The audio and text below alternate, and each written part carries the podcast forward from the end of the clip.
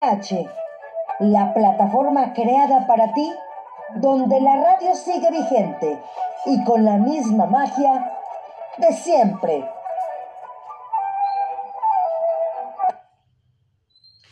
Hola, ¿qué tal? ¿Cómo están? Los saluda su amiga Marta Valero. Este lunes 7 de junio, programa número 117 de Radio Zoom MH. Y bueno, las efemérides del día de hoy, un 7 de junio, nacieron personajes de la cultura como la escritora Dolores Jiménez y los pintores Paul Gauguin, el arquitecto Charles Rennie Mackintosh y la doctora Virginia Apgar. En esta fecha también mueren los pintores Emilio Bollo y Gwyn Pritchard, la escultora Lola Mora, el artista plástico Omar Rayo, la cantautora española Juana La del Revuelo, así como los escritores Edward Morgan Foster, Henry Miller, Arturo Azuela, Elizabeth Bowen y Jorge Semprún. El santoral del día de hoy, San Isaac de Córdoba, San Antonio María Gianelli, San Colmán de Dromore, San Roberto de Newminster. Y bueno, nuestras vías de contacto, radiosummh@hotmail.com y también faroscontigo@gmail.com para las actividades que tenemos por las tardes de los faros. También pueden buscar a su servidora como Marta Valero Locutora en Facebook o en cualquiera de tus plataformas digitales favoritas como Spotify.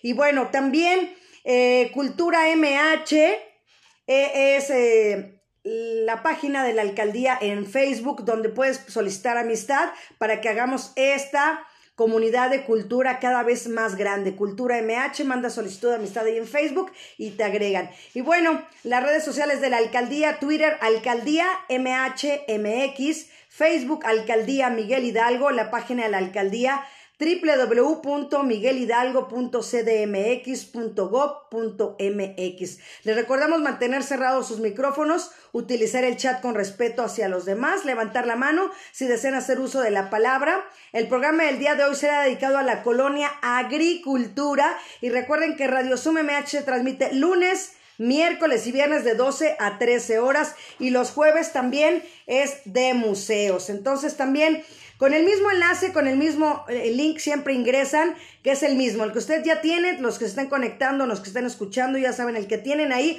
guárdenlo para que cualquier día, menos los martes, es el día que no tenemos a Radio Zoom. Pero lunes, miércoles, jueves y viernes tenemos Radio Zoom MH. Y bueno, nuestra invitada del día de hoy ya la estoy viendo por ahí, guapísima, y ella es Sofía Caus. ¿Cómo está, Sofi? Bienvenida. Hola, muchas gracias. Muy bien. Pues bienvenida. Y bueno, pues voy a leer tu semblanza. ¿Cómo estás? Muy bien, muy feliz de acompañarte.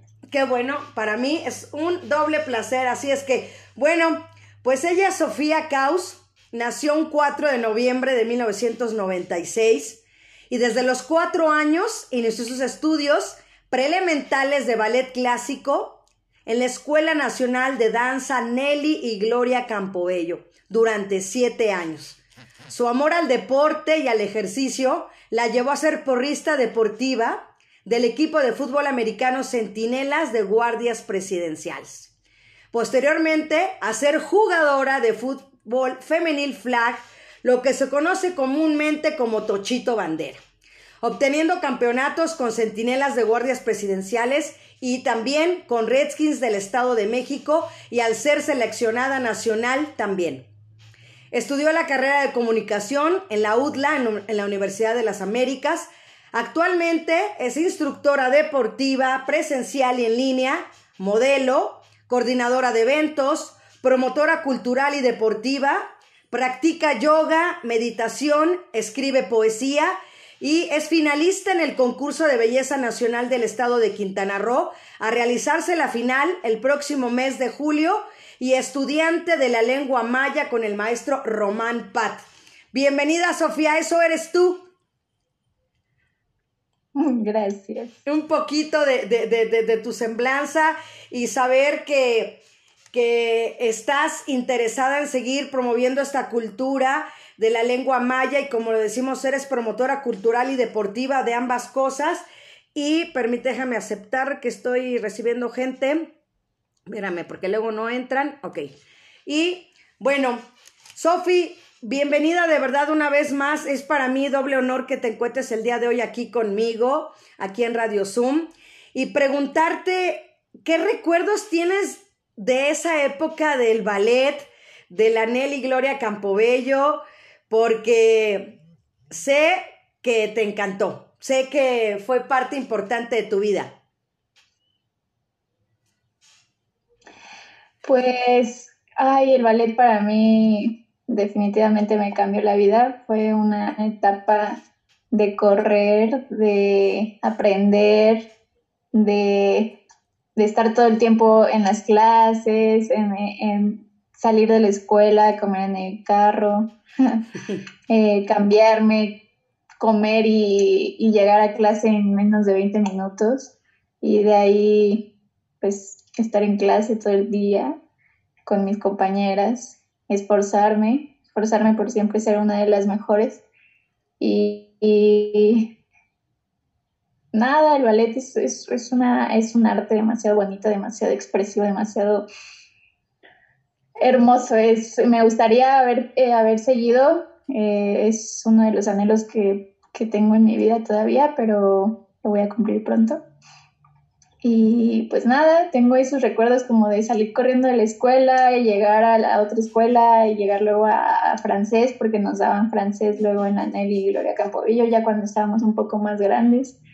Llegar a francés con toda la flojera del mundo saliendo de la escuela, porque yo lo que quería era bailar, yo no quería aprender francés, yo quería llegar a mis clases, a estar ahí en la barra 2 horas sin importar nada, aprender coreografías. Y pues nada, el ballet fue mi inicio a amar un deporte, a armar una rutina, una disciplina, a ser disciplinada ante lo que me gusta, ¿no? Y pues nada, tengo muchos recuerdos de bailar en muchos teatros, de todas mis presentaciones. Teníamos una presentación a final de año, entonces siempre era como en grande, eran... Vestuarios, maquillaje, coreografías, ensayar, ir a los ensayos en los teatros que iban a hacer, porque una cosa es montarlo en el salón, pero ya después tienes que ir obviamente a los teatros y demás. Entonces, pues eso, fue una etapa muy bonita de mi vida. Estoy muy agradecida con mi madre por llevarme, por aguantarme, por brindarme siempre todo su apoyo, porque era la que siempre estaba conmigo, la de vámonos, la de come en el carro tus nuggets y demás. Entonces, pues nada. Y luego vino una etapa que dejas el ballet porque terminaba una parte donde no había más estudios, que siempre lo he dicho yo, que fue esa etapa donde dejaste de estudiar porque tenían que pasar algunos años para estar en prepa, no había un elemental que estuviera como para niñas de 12 a 15 años o 16, y fue cuando se pierde esa formación de grandes bailarinas como tú, como las que había, como tus compañeras, y que se pierde. ¿Qué piensas de eso, Sofía? Creo que es importante que en el ballet se dé justo este espacio, ¿no? Esta brecha que... Dices, bueno, de chiquitas las formas, ¿no? Pero después de eso, ¿qué sigue? No puedes perder esa continuidad. Y solo hay más academias privadas que públicas para seguir estudiando. Y si no, te ponen en una situación de, ok, bueno, puedes seguir en el IMBA, pero tienes que seguir tus estudios en la tarde y ir en la mañana a clases de Lima, ¿no? Porque y a los no te puedes estar manejando sola, y a veces también hay cosas que no dependen de ti, ¿no? Que es el apoyo de, no sé, de ir hasta CU, por ejemplo, o algo así que se va complicando, y sí considero que debería de haber como mejor, más optativas, más escuelas que se esfuercen en quitar esta brecha como bailarinas.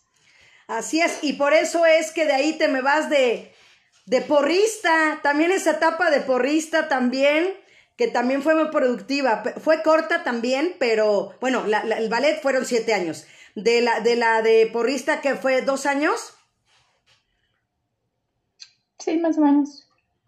¿Y qué tal? Un año y medio. ¿Qué recuerdas de esa parte también? Era padre ir a los concursos también, siempre has estado arriba del escenario, a final de cuentas.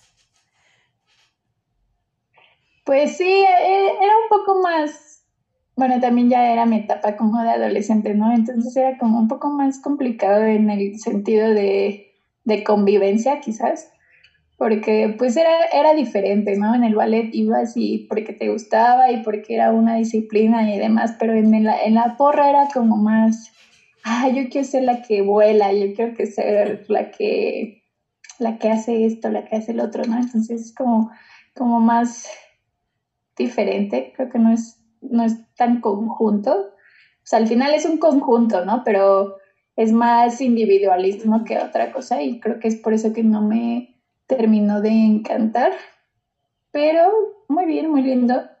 Es una disciplina también muy, muy, muy fuerte porque combinas gimnasia, baile, acrobacia, entonces, pues es entrenar también, ¿no? Duro.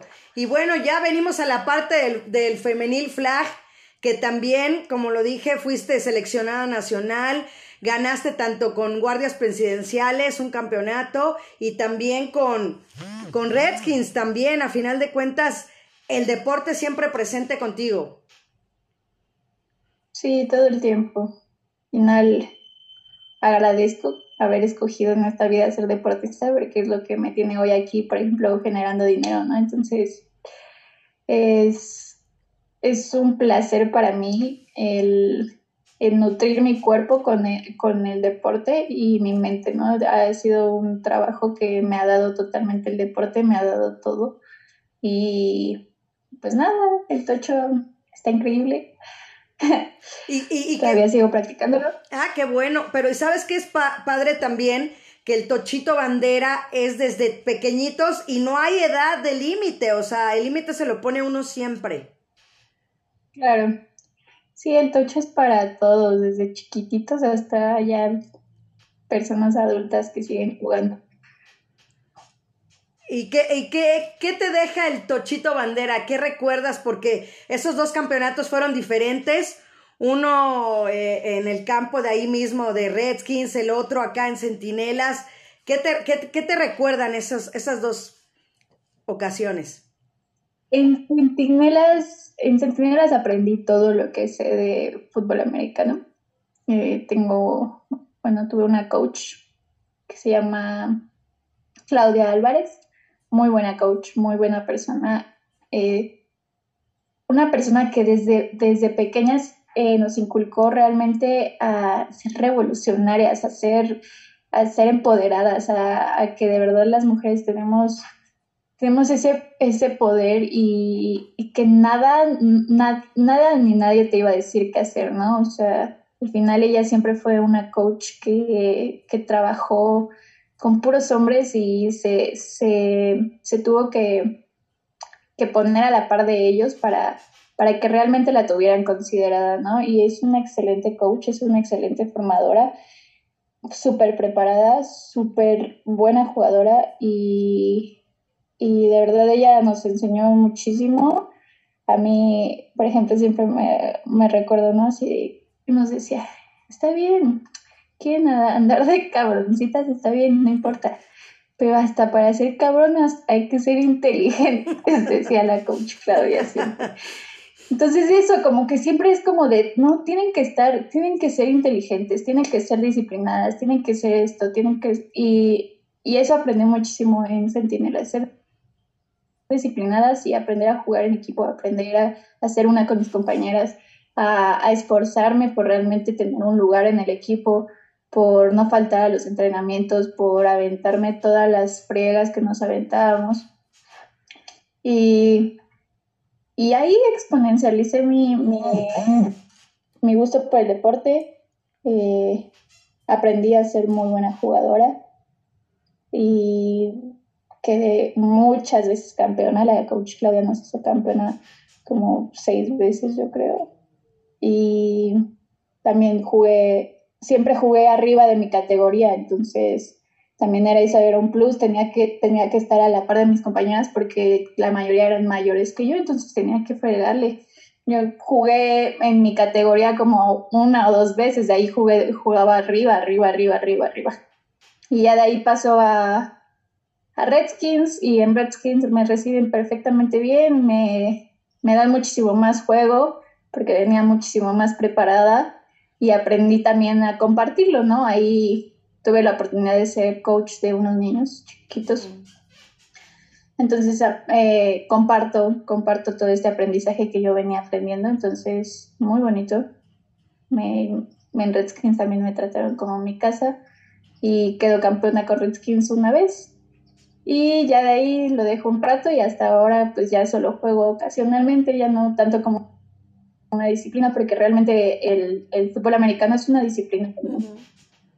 Así es. Tienes que practicarlo todos los días, tienes que ir a entrenar, tienes que ir al gimnasio, tienes que prepararte, ¿no? Entonces, al final, pues ya esto voy teniendo menos tiempo, entonces no puedo como comprometerme a ese nivel porque es un compromiso, entonces pues ya solo juego como ocasionalmente los fines de semana o así, como más tranquilo. Más de hobby, ya no tanto como lo hacías antes, de estar practicando. Y también que lo platicábamos, fíjate, el viernes que estuvieron los charros, que hablamos de la charrería en México, platicaba con Blanquita, la invitada, que tiene ya sus hijas, y hablábamos de eso, ¿no? Que tienen que ir a practicar sus hijas, y que exactamente lo que acabas de decir, ¿no? El comer en el coche, el que tienes que invertir tiempo, el que tienes que hacer las cosas, pero que a final de cuentas las recompensas están ahí, como por ejemplo los campeonatos, como por ejemplo ser seleccionada nacional de Tochito Bandera, ¿no? El que haya salido también varias veces en algunas revistas tus comentarios de que eras una muy buena jugadora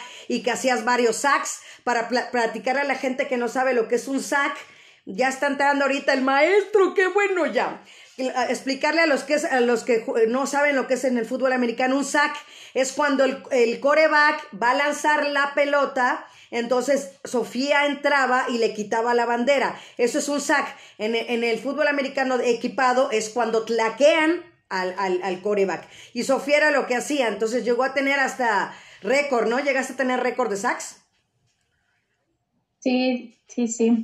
Y era muy buena quitando banderitas, me encantaba.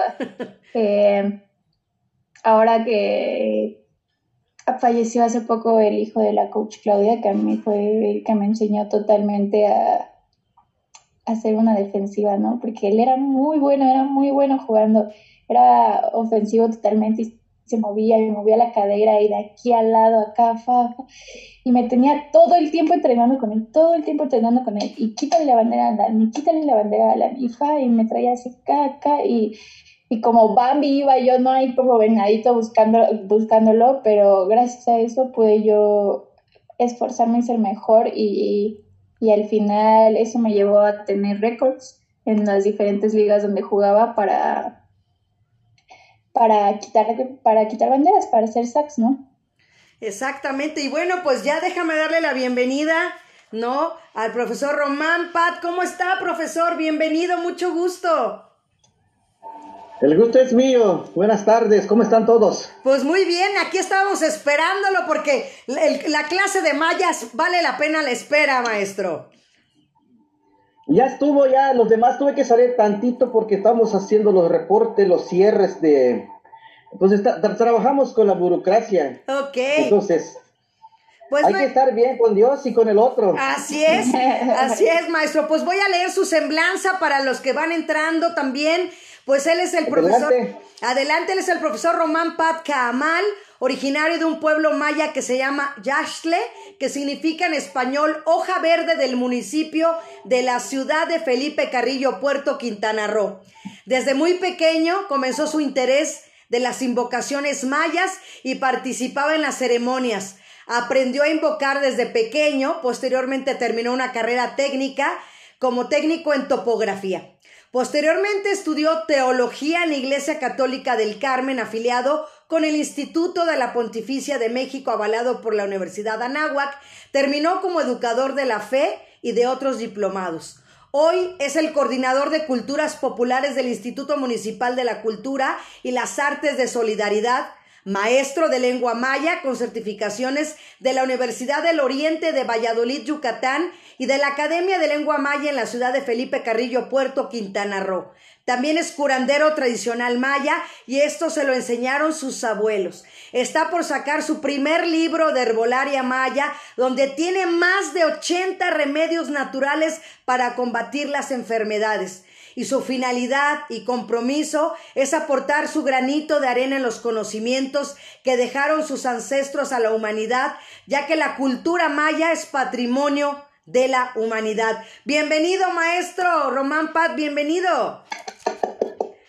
Gracias. Pues qué bueno que... Pues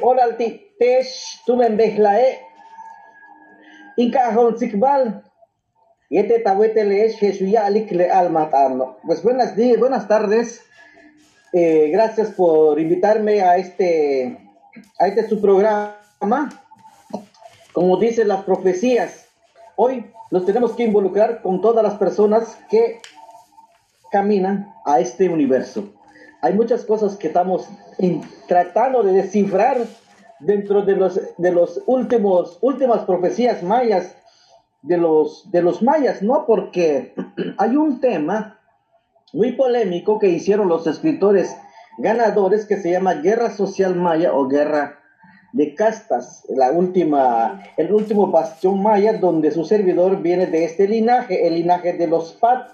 Solo es ir a checar los últimos guerreros mayas, donde está Jacinto Pat, donde está Cecilio Chi y Manuel Antonio Ay, que son los últimos tres personajes muy importantes de la última guerra social maya, y su servidor formo parte de ellos. Somos descendientes, somos linajes, porque menos de la línea del apellido Pat, que era maya.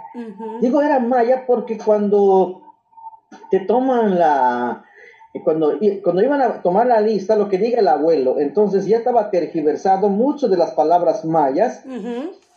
Como se escucha, ¿no? Pusieron Pat, entonces como patear, cuando era Pat. Entonces Pat es maya, significa moldear. Y tiene mucho que ver con nuestras historias, porque moldear, Pat, quiere decir que yo tengo dos vidas. Acuérdate que los mayas manejaron mucho la reencarnación. Los antiguos mayas, no los del sincretismo, no, es la llegada de los españoles. El mestizaje vino a confundir todo e hizo que se perdiera todo. Hoy en día estamos volviendo a reivindicar, a tratar de tomar el timón como tiene que ser las cosas. De ahí nace la herbolaria, de ahí nace lo que se llama la lengua maya, con toda su estructura, que hoy Sofía forma parte de esas clases. Cuando ella decida, abre el corazón, va a hablar la lengua maya. Es una lengua muy fácil, tenemos que regresar al kinder para poder entenderlo de ahí, porque de lo contrario no se va a poder hablar, porque ya intentaron los más grandes estudiosos pensar que pudieron hablar, hasta la fecha no han podido. Tienen que ir a vivir allá y entender muchísimas cosas para poder hablarlo. Nosotros, como maya hablantes, como de origen, como venimos del seno materno con la lengua maya y con las carreras que nos ayudó para poder entender, descifrar, porque era más difícil si hiciéramos la descifración en glifos. Ahora no lo tenemos en el español, que es más fácil. Esa es una de las ventajas con la lengua real española. Lo demás, pues todavía el glifo nada más hemos movido un 2%. Vamos a acabar los mayas de origen, vamos a acabar y no vamos a poder entender todo lo que son de los jeroglíficos mayas. Por eso tuvimos que tomar esto de esa forma, con la tradición oral, con la ayuda del español y con muchos estudiosos logramos hacer una gramática excelente en la lengua maya, que hoy es para todo. Yo tengo alumnos de otros países, desde Alemania, Francia, Rusia, Polonia, Estados Unidos, que nos conectamos y estoy dando la clase. Estoy a punto de independizarme, de estar aquí sentado, dar mi clase a Sofía de aquí, mi clase. O sea, son muchas cosas que tenemos en planes, que el COVID también nos vino a enseñar muchas cosas. Pero sí, el tema es muy profundo. Sí. Y estoy a sus órdenes. Lo que usted me quiere preguntar, de acuerdo a mi humilde opinión, con todo gusto lo puedo responder. Gracias, maestro. Pues me llamó la atención lo que nos está diciendo, que hasta que Sofía no abra su corazón, no va a aprender el maya. A ver, ¿por qué? Digo, yo la conozco, pero dígame. Está en proceso. Ahí voy. Tiene el potencial. Es una alumna potencial, lo puede aprender. Tendremos que buscar la manera de cómo... Es un estilo de vida la lengua maya, es un estilo de vida. Entonces, como es un estilo de vida, por ejemplo, yo que estudié teología y conozco ¿cómo te diré? La cosmovisión maya. Me preguntan, cuando invocas a Dios, ¿cuál llega primero? ¿Hunapku o el Dios de los cristianos? Me dicen. ¿Y quién creen que llega primero? El de los mayas. Sí, de los mayas. Excelente. De los mayas. ¡Wow! Sí. Wow. Inclusive, muchos de nosotros, cuando nos llega el último día de nuestra existencia, regresamos a nuestro origen. Dejamos de hablar el español y nos quedamos a la maya. Así que si mi hija no habla maya y me trata de cuidar, no va a poder platicar conmigo, porque voy a sacar el español y quedo con mi origen. Y eso no es nada nuevo. Oiga, maestro, y platíqueme, que no tienen ciertas consonantes, platíquenos esa parte de la lengua maya, del idioma. Mira, si nosotros nos vamos con los glifos, pues es como tratar de pintar un ruido. O sea, tratar de, por ejemplo, si das cuenta, estás utilizando una J-U-M o M-M. En la maya es un ruido. Ahí tenemos la consonante J y la M. Entonces, ¿qué pasó con los consonantes? Sí tiene consonantes, pero tuvimos que modificar. La T le pusimos un apóstrofe. La P, un apóstrofe. La K, un apóstrofe. CH, un apóstrofe. La T, un apóstrofe. Una vez que ya pintamos todo ese cuadro, le encajamos en su lugar. ¿Estoy de acuerdo que está así? Sí. Entonces, ¿cómo se dice? Bueno, como es muy difícil, vamos a poner un vocal. Para que la CH apóstrofe diga... cha, cha, cha, para que la P apóstrofe A dice pa, pa, pa, para que la T apóstrofe dice a, a. Entonces, una vez que estamos de acuerdo con esos ruidos, que son la parte más difícil, que no más ocupa un 5, un 7% dentro de las pláticas mayas, una vez que ya estamos de acuerdo, porque para practicarlo les das tiempo. Pero primero tenemos que estar de acuerdo con todo lo que se modificó en el español. Porque si no, vas a escribir la palabra sh con SH. Y es una X. O sea, la SH es sh y le vas a poner una X. Y es lo mismo, sh. Pero esto fue una homologación que nos tardó 47 años para poder estar de acuerdo. Campeche, Yucatán, Quintana Roo, hasta ahorita muchos siguen navegando allá. Oye, ¿cómo se dice pone ahí una palabra? Es que porque en un lugar vi que pusieron la antigua escritura y luego la nueva. Espérate, le digo, vamos a hablar de nombres propios e impropios. ¿Cuáles son los nombres propios? Hanalpisham, no lo vamos a cambiar, ya sea que lo pongas con H o con J. Hanalpisham. Vamos a decir otro, Cancún. Cancún es con C, pero lo puedes poner con K, pero es un nombre propio, no lo puedes cambiar. Es un nombre propio. Ah, Román Pat. ¿Por qué no Pat? ¿Por qué Pat? Pat es un nombre propio. Pat es un nombre histórico, es un apellido histórico, es un apellido maya histórico. No lo puedo cambiar. Si lo cambio, tengo que cambiar todas las actas de mis hijas. Si tengo, se llama patronímicos, de patrón. El otro es de topo, de tierra, lo que está en la tierra, toponímicos. Entonces, esos se quedaron. Por eso hay confusión, porque es que si ya cambiaron, ¿por qué no cambian el nombre de Chichen Itza? ¿O por qué no cambian el de Cancún, que pongan la K de kilo y quitan la C? porque hay solo que se modificaron.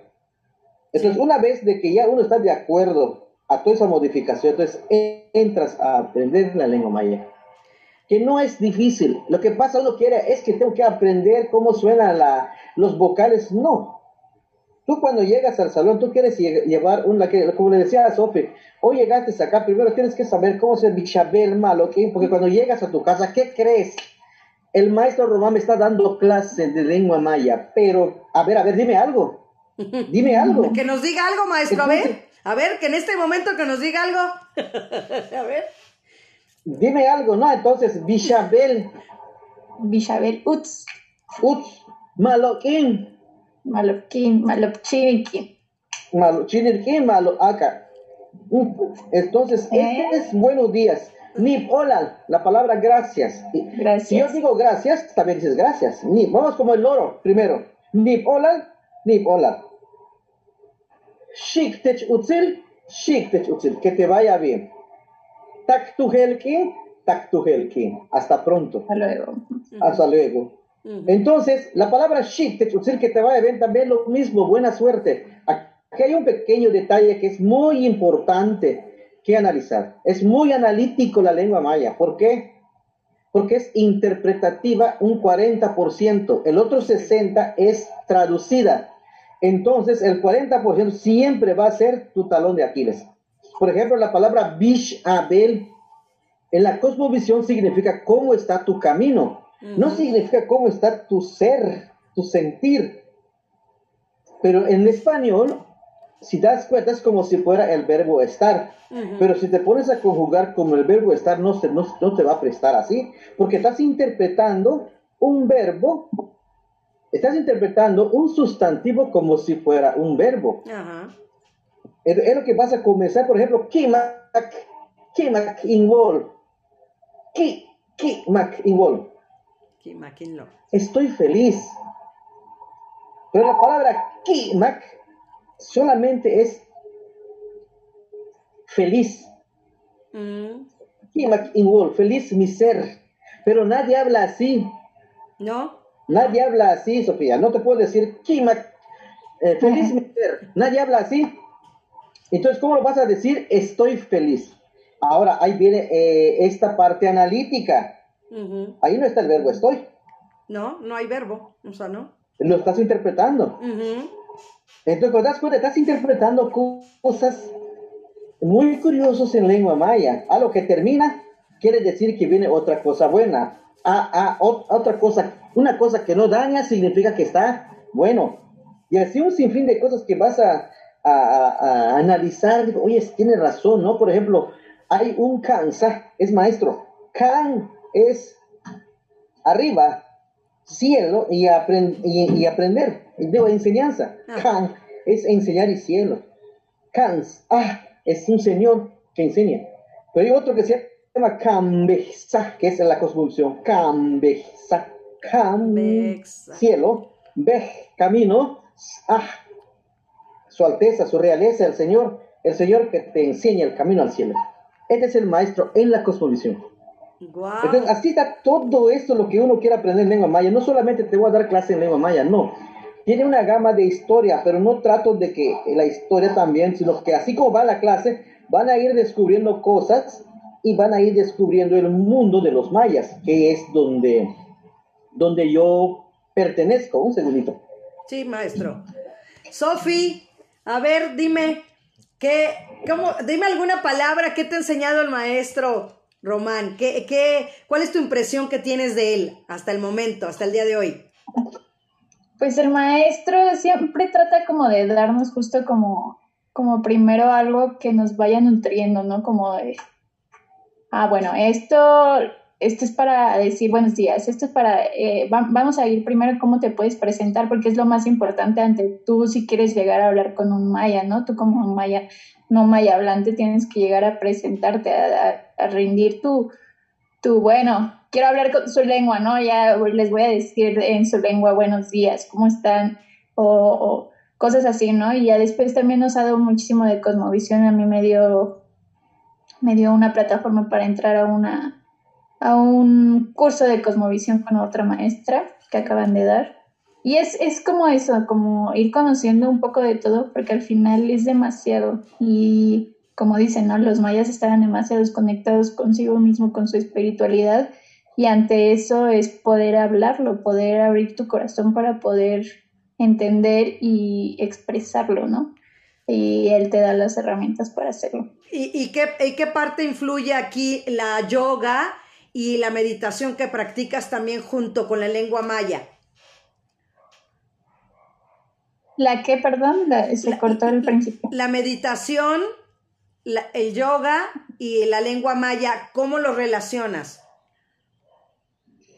Yo relaciono mi acercamiento a la lengua maya con base de... Las órdenes. Con base en que empecé yo justo como a esto de... Sí. De meterme a mi ser, de conectarme conmigo misma, de lo que puedo ser y recibir. Y ante eso, en alguna ocasión, en alguna meditación, yo ya tenía como la idea de aprender maya todo el tiempo. Desde hace mucho es como, no quiero tatuar una frase maya, pero siempre buscaba en el diccionario, en Google o así, y me salían cosas que yo decía, no sé, como que eso no me suena. Y no sabía, ¿no? Pero en realidad como que siempre he tenido ese acercamiento, y ahora en las meditaciones un día, no, aprende maya. Y dije, bueno, y pregunté en un grupo en Facebook de Playa del Carmen y recomendaron al maestro, y me metí y vi sus videos y dije, wow, tomé una clase ahí en video, pero dije, no, yo quiero aprenderlo presencialmente porque siento que algo me tiene que dar, ¿no? Entonces lo busqué y ya, después lo fui a conocer y me empezó a dar clases, y así fue como conocí al maestro Pat. No, súper bien. Maestro, ¿cómo son las características que debe de tener, como usted lo decía? Primero, abrirse de corazón. ¿Qué más serían las características en las que tengamos esa labor de querer difundir y que se siga prevaleciendo la lengua maya para que no se pierda? Porque estamos en esa línea tal vez muy delgada de poder perder el que siga la lengua maya. No, está cerrado su micrófono, maestro. Adelante. Ya está. Ya, listo. Mira, es muy polémico. Yo he hecho un análisis general. Y fíjate que son muy pocos los compañeros que se han dedicado a entender su propia lengua. Tenemos un problema interno. Ese yo ya lo hice a un lado. Porque analicé, mientras ellos se están dando... están jalando de aquí por acá porque carecen de libros. Los mayas en sí, no les gusta investigar. Yo tengo 60 libros de diferentes autores, del cual me permite a discernirme, entender a cada persona para poder sacar mi propia característica. No solamente viene el libro de herbolaria, viene un libro de lengua maya que estamos platicando con Sofi, manejarlo ya con todo lo que la ciencia nos permite. ¿No? Yo estoy hablando y estoy saliendo en la pantalla, y hay un dibujo que lo muestra y todo eso. Muchos ya se adelantaron, mis compañeros, pero no tiene una base. Entonces nosotros como maestros no nos ponemos las pilas. Por ejemplo, con Sofía está surgiendo algo. Aquí tengo como 20 alumnos que están hablando maya. No hice un montón ahorita, porque se puede, pero voy cuidando a cada alumno, tratando de hacer una buena siembra. Yo estoy sembrando porque mi idea es, tengo una de las profecías muy bien marcadas en la mente, que no estuve de acuerdo con mis hermanos mayas, que me tuve que hasta discutir con ellos. Dicen que si yo hubiera dicho eso hace 100 años, me quemarán con leña verde. Sí. Porque la profecía de los 5 montones de cabeza, de los diferentes colores de piel y todo, es más que los 5 continentes. Porque ellos siempre están con la... Sí, entiendo, o sea, si tú te pones a analizar todo esto, los mayas de hoy sufrieron muchísimo, cometieron errores propios, ellos. Les dio un latigazo el medio ambiente como no tienes idea. La llegada de los españoles, el problema con el gobierno mexicano, con Porfirio Díaz, y luego la viruela, y luego la guerra entre nosotros mismos. Entonces, son 6 impactos que es para que borren. Entonces, en lugar de ir para adelante, nos fuimos para atrás. Lo que estoy pensando ahorita, Marta, es que estamos en el mejor momento de empujarlo, pero el futuro está en ustedes, está en Sofía, está en los jóvenes, está en la gente, aunque ahí tengo alumnos de 80 años. Entonces, ese de 80 años va a tratar de recomendar a alguien de la familia, porque el estafeta o el entregar esto todo ya no es de los mayas, va a estar a manos de un extranjero, que es muy curioso, que va a venir a amar su propia tierra. Ese es el futuro de la lengua maya. Si no se va a volver a... Ahora somos como 400,000 que estamos hablando, cuando eran de 3 millones. Ha disminuido bastante. Tenemos que checar INEGI cómo anda. Pero el mismo maya no ha analizado lo que está. Siguen pegado su lengua a la parte primitiva. La lengua maya ya evolucionó. Tiene una perfección, una congruencia en su estilo y su característica en su habla. Es solo uno, que Campeche, que por acá están metiendo otras palabras. Se cometieron errores, porque para poder entender esto es un tema larguísimo. Trato de nada más de dar un poquito. Mira, tiene historia de miles de años. Uh-huh. Tiene su tradición oral, tiene su epigrafía, su gramática, que es nuevo, vamos a decirlo así, 100 años nuevo, su gramática, sus regionalismos, uh-huh, sus modismos y sus caprichos, inventos, de con qué monstruo estoy peleando. Así es. Entonces, ¿cuál es tu base? El mío. ¿Por qué la gente está interesada por el maestro Román? A mí tengo una demanda muy grande ahorita, por eso estoy seleccionando la gente, como la pregunta que me busqué Sofía. Sofía es una muchacha joven que tiene esos deseos. Si él divide su corazón en 5 partes, si ese es uno de esos partes de su corazón, mete la lengua maya, ya lo hizo. Porque si juegas con ello, te va a abandonar. Porque es un hilo que sigue, es un hilo. Ahorita está en un proceso de aprender. Aprende esto, Sofía, aprende esto, aprende esas 3, 4 cosas. Esa es la 4 llantas del carro, esta es la guía, estos son los focos, esta es la velocidad. Pero la velocidad va a ser el último, porque él va a poner la velocidad que quiere correr. Pero todos los pasos que va a dar tienen que ser firmes, para que cuando habla con Marta sabe lo que le va a decir, porque lo va a defender. Ya de eso ya ama la lengua maya, porque lo que amas defiendes, pero no defender porque tengo que hacer la barba al maestro Román, no, sino que va a defender porque está convencido con todo lo que se llama su infraestructura, uh-huh, todo lo que se llama sus reglas gramaticales, su estructura gramatical, que está totalmente convencida porque está aprendiendo cosas nuevas. A rato puede hablar ruso, se te abren muchísimas cosas, porque tiene todo esas variantes. Es una lengua, te imaginas, palabras bifuncionales. Tiene 2 funciones, uno es comer y otro es comida. ¿En qué momento utilizo como comida y como comer? Que es la pregunta lógica. ¿Qué es lo que están por ver ellos? Uh-huh. Claro, a veces solo decir un gatito. Tengo dos gatitos. En el tengo tienes palabras bivocales. En el un gatito, la palabra uno, tienes un clasificador y una numerología. Uh-huh. En la palabra gatito, pues ya sabemos el español, es el adjetivo más el animal, porque el gatito lo hace chiquito, ¿no? Entonces, todo esto en la lengua maya tienes que analizar primero, para que lo puedas. Es como unas fichas de ajedrez. Ajá. ¿Dónde va este? ¿Dónde va este? No es como el español. Una persona me mandó unas traducciones. Le dije, no, papá, le digo, vamos por prosa, por verso. Uh-huh. Primero esto. Y yo digo, una vez de que descubren esto, ya solitos van a ir caminando. Porque de una palabra sacas 30 frases. Wow. Entonces, esto es lo más bello que tiene esta lengua. Está lleno de misticismo, está lleno, pero también tiene misterio. Hay cosas intuitivas, ¿Te imaginas? De repente cambiaron esto, ¿el por qué? Busques, no lo encuentras. Pues es la música. Acuérdate que la música a veces en lugar de decir está, dices esta. Uh-huh. ¿Sí? Entonces lo mismo tiene la lengua maya, es sinfónico, es poético, es romanticismo, es filosófico, es intelectual. Entonces, toda esa parte no se ha logrado separar. Por eso cuando agarras el diccionario puedes decir hasta 5 cosas una palabra. Madre santa, esto no va a poder. Yo nunca le enseño a eso.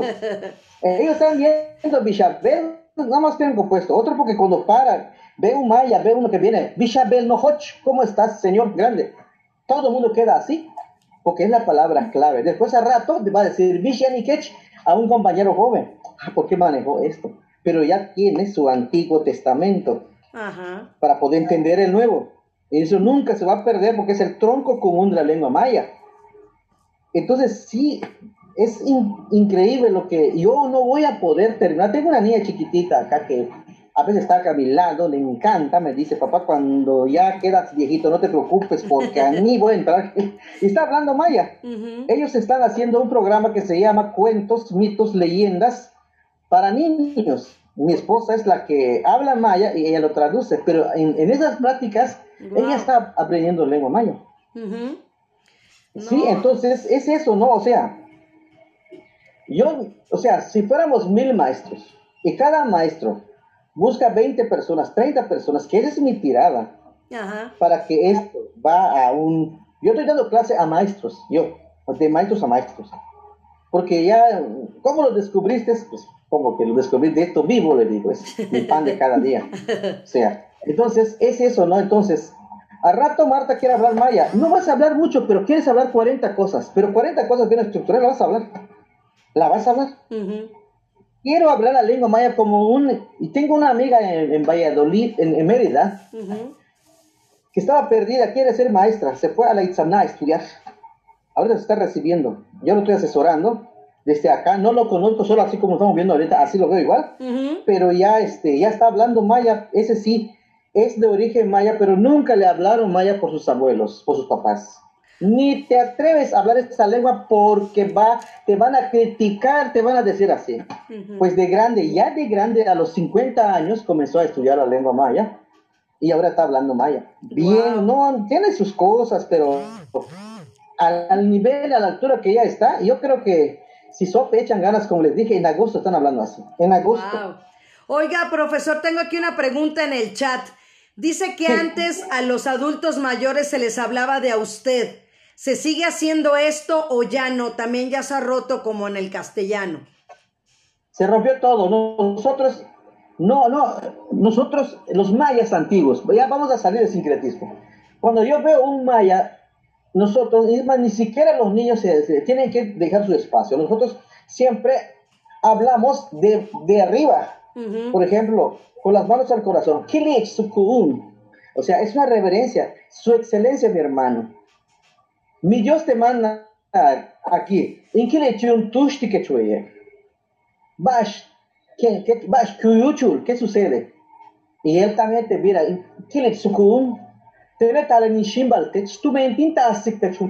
No, señor grande, mi hermano grande, vengo a visitarte porque te traigo un mensaje grande. Entonces ya se pasan y comienzan a platicar. De eso la señora llega y dice, ¿qué le hizo con su excelencia, hermano? Porque siempre maneja, si no lo conoce, va a decir like, porque like es la palabra hermandad, de imagen y semejanza, like. Te da un líquido que se llama atole, para que lo bebas. Dame un segundito porque mi compu está... Ya está. Así entonces, eso ya se perdió. Ok. Yo lo manejo mucho, siempre el corazón. La única persona que vi que lo hizo es Rigoberta Menchú, pero me acordé que son los mayas, porque es desde Guatemala. Ajá. Un poco los japoneses, pero los mayas no se tocan ni la mano. Es 1 metro. A la mujer solo le puedes ver la vista. Okay. Aguas. Porque es muy, muy, muy... Inclusive es arriba. La enseñanza de ellos. Un bebé. Si eres una persona joven, tienes que ver como tu hija. una persona con cara blanca es como tu abuela, una señora grande más que tú, como tu madre, y una de tu edad como tu hermana, para que no se pierda esa parte. Claro, hay tiempos de los mayas que se perdieron. Yo tuve la fortuna de pertenecer de una línea, de un linaje del cual casi es excelente. No conocí muy poco la violencia, porque son violentos. Esa mezcla surgió la soberbia, la avaricia, ¿cómo te diré? La violencia. Entonces, sí, yo tuve esa forma. Fue muy cuidadoso en mi línea, la verdad. Mi papá fue muy trabajador. No hay dinero, pero hay comida. Exacto. Entonces, sí. Inclusive yo, como decía ahí, desde muy pequeño tenía esa deuda con mis antepasados. Mi padre, antes de morir, fue que sacó las primeras copias de los primeros libros que hice en lengua maya. Estuvo conmigo, estaba muy feliz, muy feliz. Y muchas veces los veo en sueños. Platicamos en sueños, compartimos en sueños, reímos en sueños. Tengo una forma de ver más allá de las cosas. Aparte, me he ido a través de mi carrera eclesial, a través de lo que soy de la cultura maya. Muchas medicinas, cuando no lo encuentro, lo sueño. Lo sueño como es y voy y lo encuentro. Y te quedas bien. Oiga, pero no soy yo, son ellos. Maestro, nosotros también solo somos transportes. Su libro también de herbolaria, muy interesante. También es esa parte de la curación natural que a veces no creemos en ella y nos vamos por el patente. ¿Qué nos puede decir al respecto? Antes, la curación hoy es física. O sea, que traigo la medicina, lo preparo, y muchas veces esa medicina, si vas checando todas las fórmulas que el doctor tiene, es la que está convertida en una pastilla. Antes no. Los antiguos mayas manejan mucho lo que es el entender del mundo, lo que se llama la cosmovisión, a través de la meditación, a través del shock. Entonces, esa parte nosotros no nos tocó vivirlo, nos contaron, inclusive los últimos que vimos, ya se estaba mezclando con la invocación. Por ejemplo, para ellos la epilepsia no es una epilepsia, más que es un viento que te sigue, que hay momentos cuando andas muy enojado y todo y te sacude, para ellos es el demonio. Okay. Entonces combaten ese mal con todas las características, pero eso no te va a traer, ¿cómo se llama?, líquidos, sino que por medio de las oraciones. Es muy curioso, ahora que estamos viendo Cosmovisión, maneja mucho el Oshlakum, la palabra 13, y el otro, el Bolón, que es el 9, que viene siendo el inframundo y el suframundo. Entonces, si tú buscas esos 22 representantes del universo, sus bondades, es donde ellos invocan para que ellos bajen todos, baja toda la energía para sacar el mal.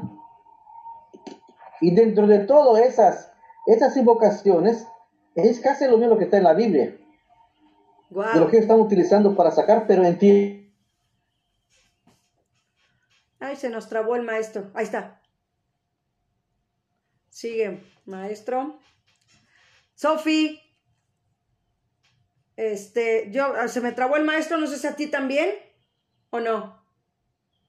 ¿Sofía? No oigo nada, o soy yo la que me quedé trabada. ¿Ya nos escucha, maestro? Es que yo lo veo aquí congelado, o soy yo la que estoy congelada, ya no sé. Creo que soy yo. Sí, soy yo. Ay, creo que sí me congelé yo.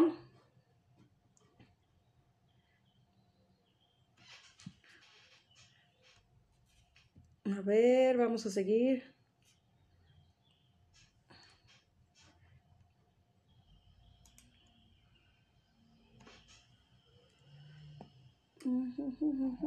Esta reunión está siendo grabada. No se declaran chamanes. Entonces, son curanderos mayas, del cual te traen la medicina y te curas. Entonces, toda medicina es bendecido. Ya luego te la dan. Perfecto, maestro. ¿Qué dice? Es muy simple la invocación. Si vas a decir Dios, Ojunapku, o Yumsif, solamente le dices, esta es para tu hija, para tu hijo. Tú sabes qué quieres con él o con ella. Yo solo estoy cumpliendo con mi labor como representante tuyo para entregar esto. Es todo, no tiene tanta ciencia. Oiga, la invocación. Oiga, maestro. Claro, pedimos ayunchak, ayunkak, ayun kak, yun ik, todos los representantes. Y saber la historia, qué es lo que han hecho todos esos representantes al mundo. Y eso te lo va a dar la tradición oral, porque te digo, no hay nada escrito, apenas estamos haciendo. Yo apenas estoy sacando mi primer libro, vienen otros libros. Uh-huh. La maestra que está dando clase a Sofía, pues ese se ha metido mucho a estudiar lo que es la cosmovisión. Pero la medicina maya que tenemos tampoco no es como la de México, que es muchas pastillas, todo ya hecho, polvos. No, aquí es natural. Aquí donde es tu casa, donde estoy en este momento, gracias, tengo más de 60 tipos de hierbas, pequeños arbustos, donde nada más llegas ahorita, precisamente en este momento, terminando la clase, ahorita voy a dar clase a la universidad, me estoy llevando medicina a una persona que tiene muchos salpullidos, aquí todo el cuerpo, uh-huh, dice que un mes, todo, entonces estoy llevando una medicina que le va a permitir secarlo, que es una medicina que utilizamos para el picazón del cuerpo, pero tenemos que ver también qué color de la piel. Es muy curioso, si es la persona de color blanca, también tenemos una hierba que es con flores blancas.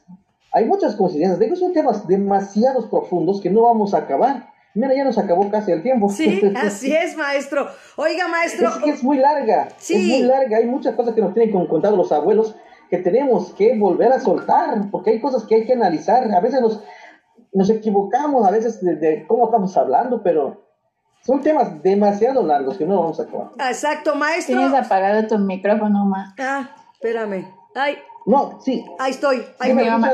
Ah, sí. Ya, listo. Es que le decía, maestro, para preguntarle de dónde lo pueden localizar, están preguntándole tanto a Sofía para las clases en línea que da de ejercicio, como al maestro también, sus redes sociales, maestro Román.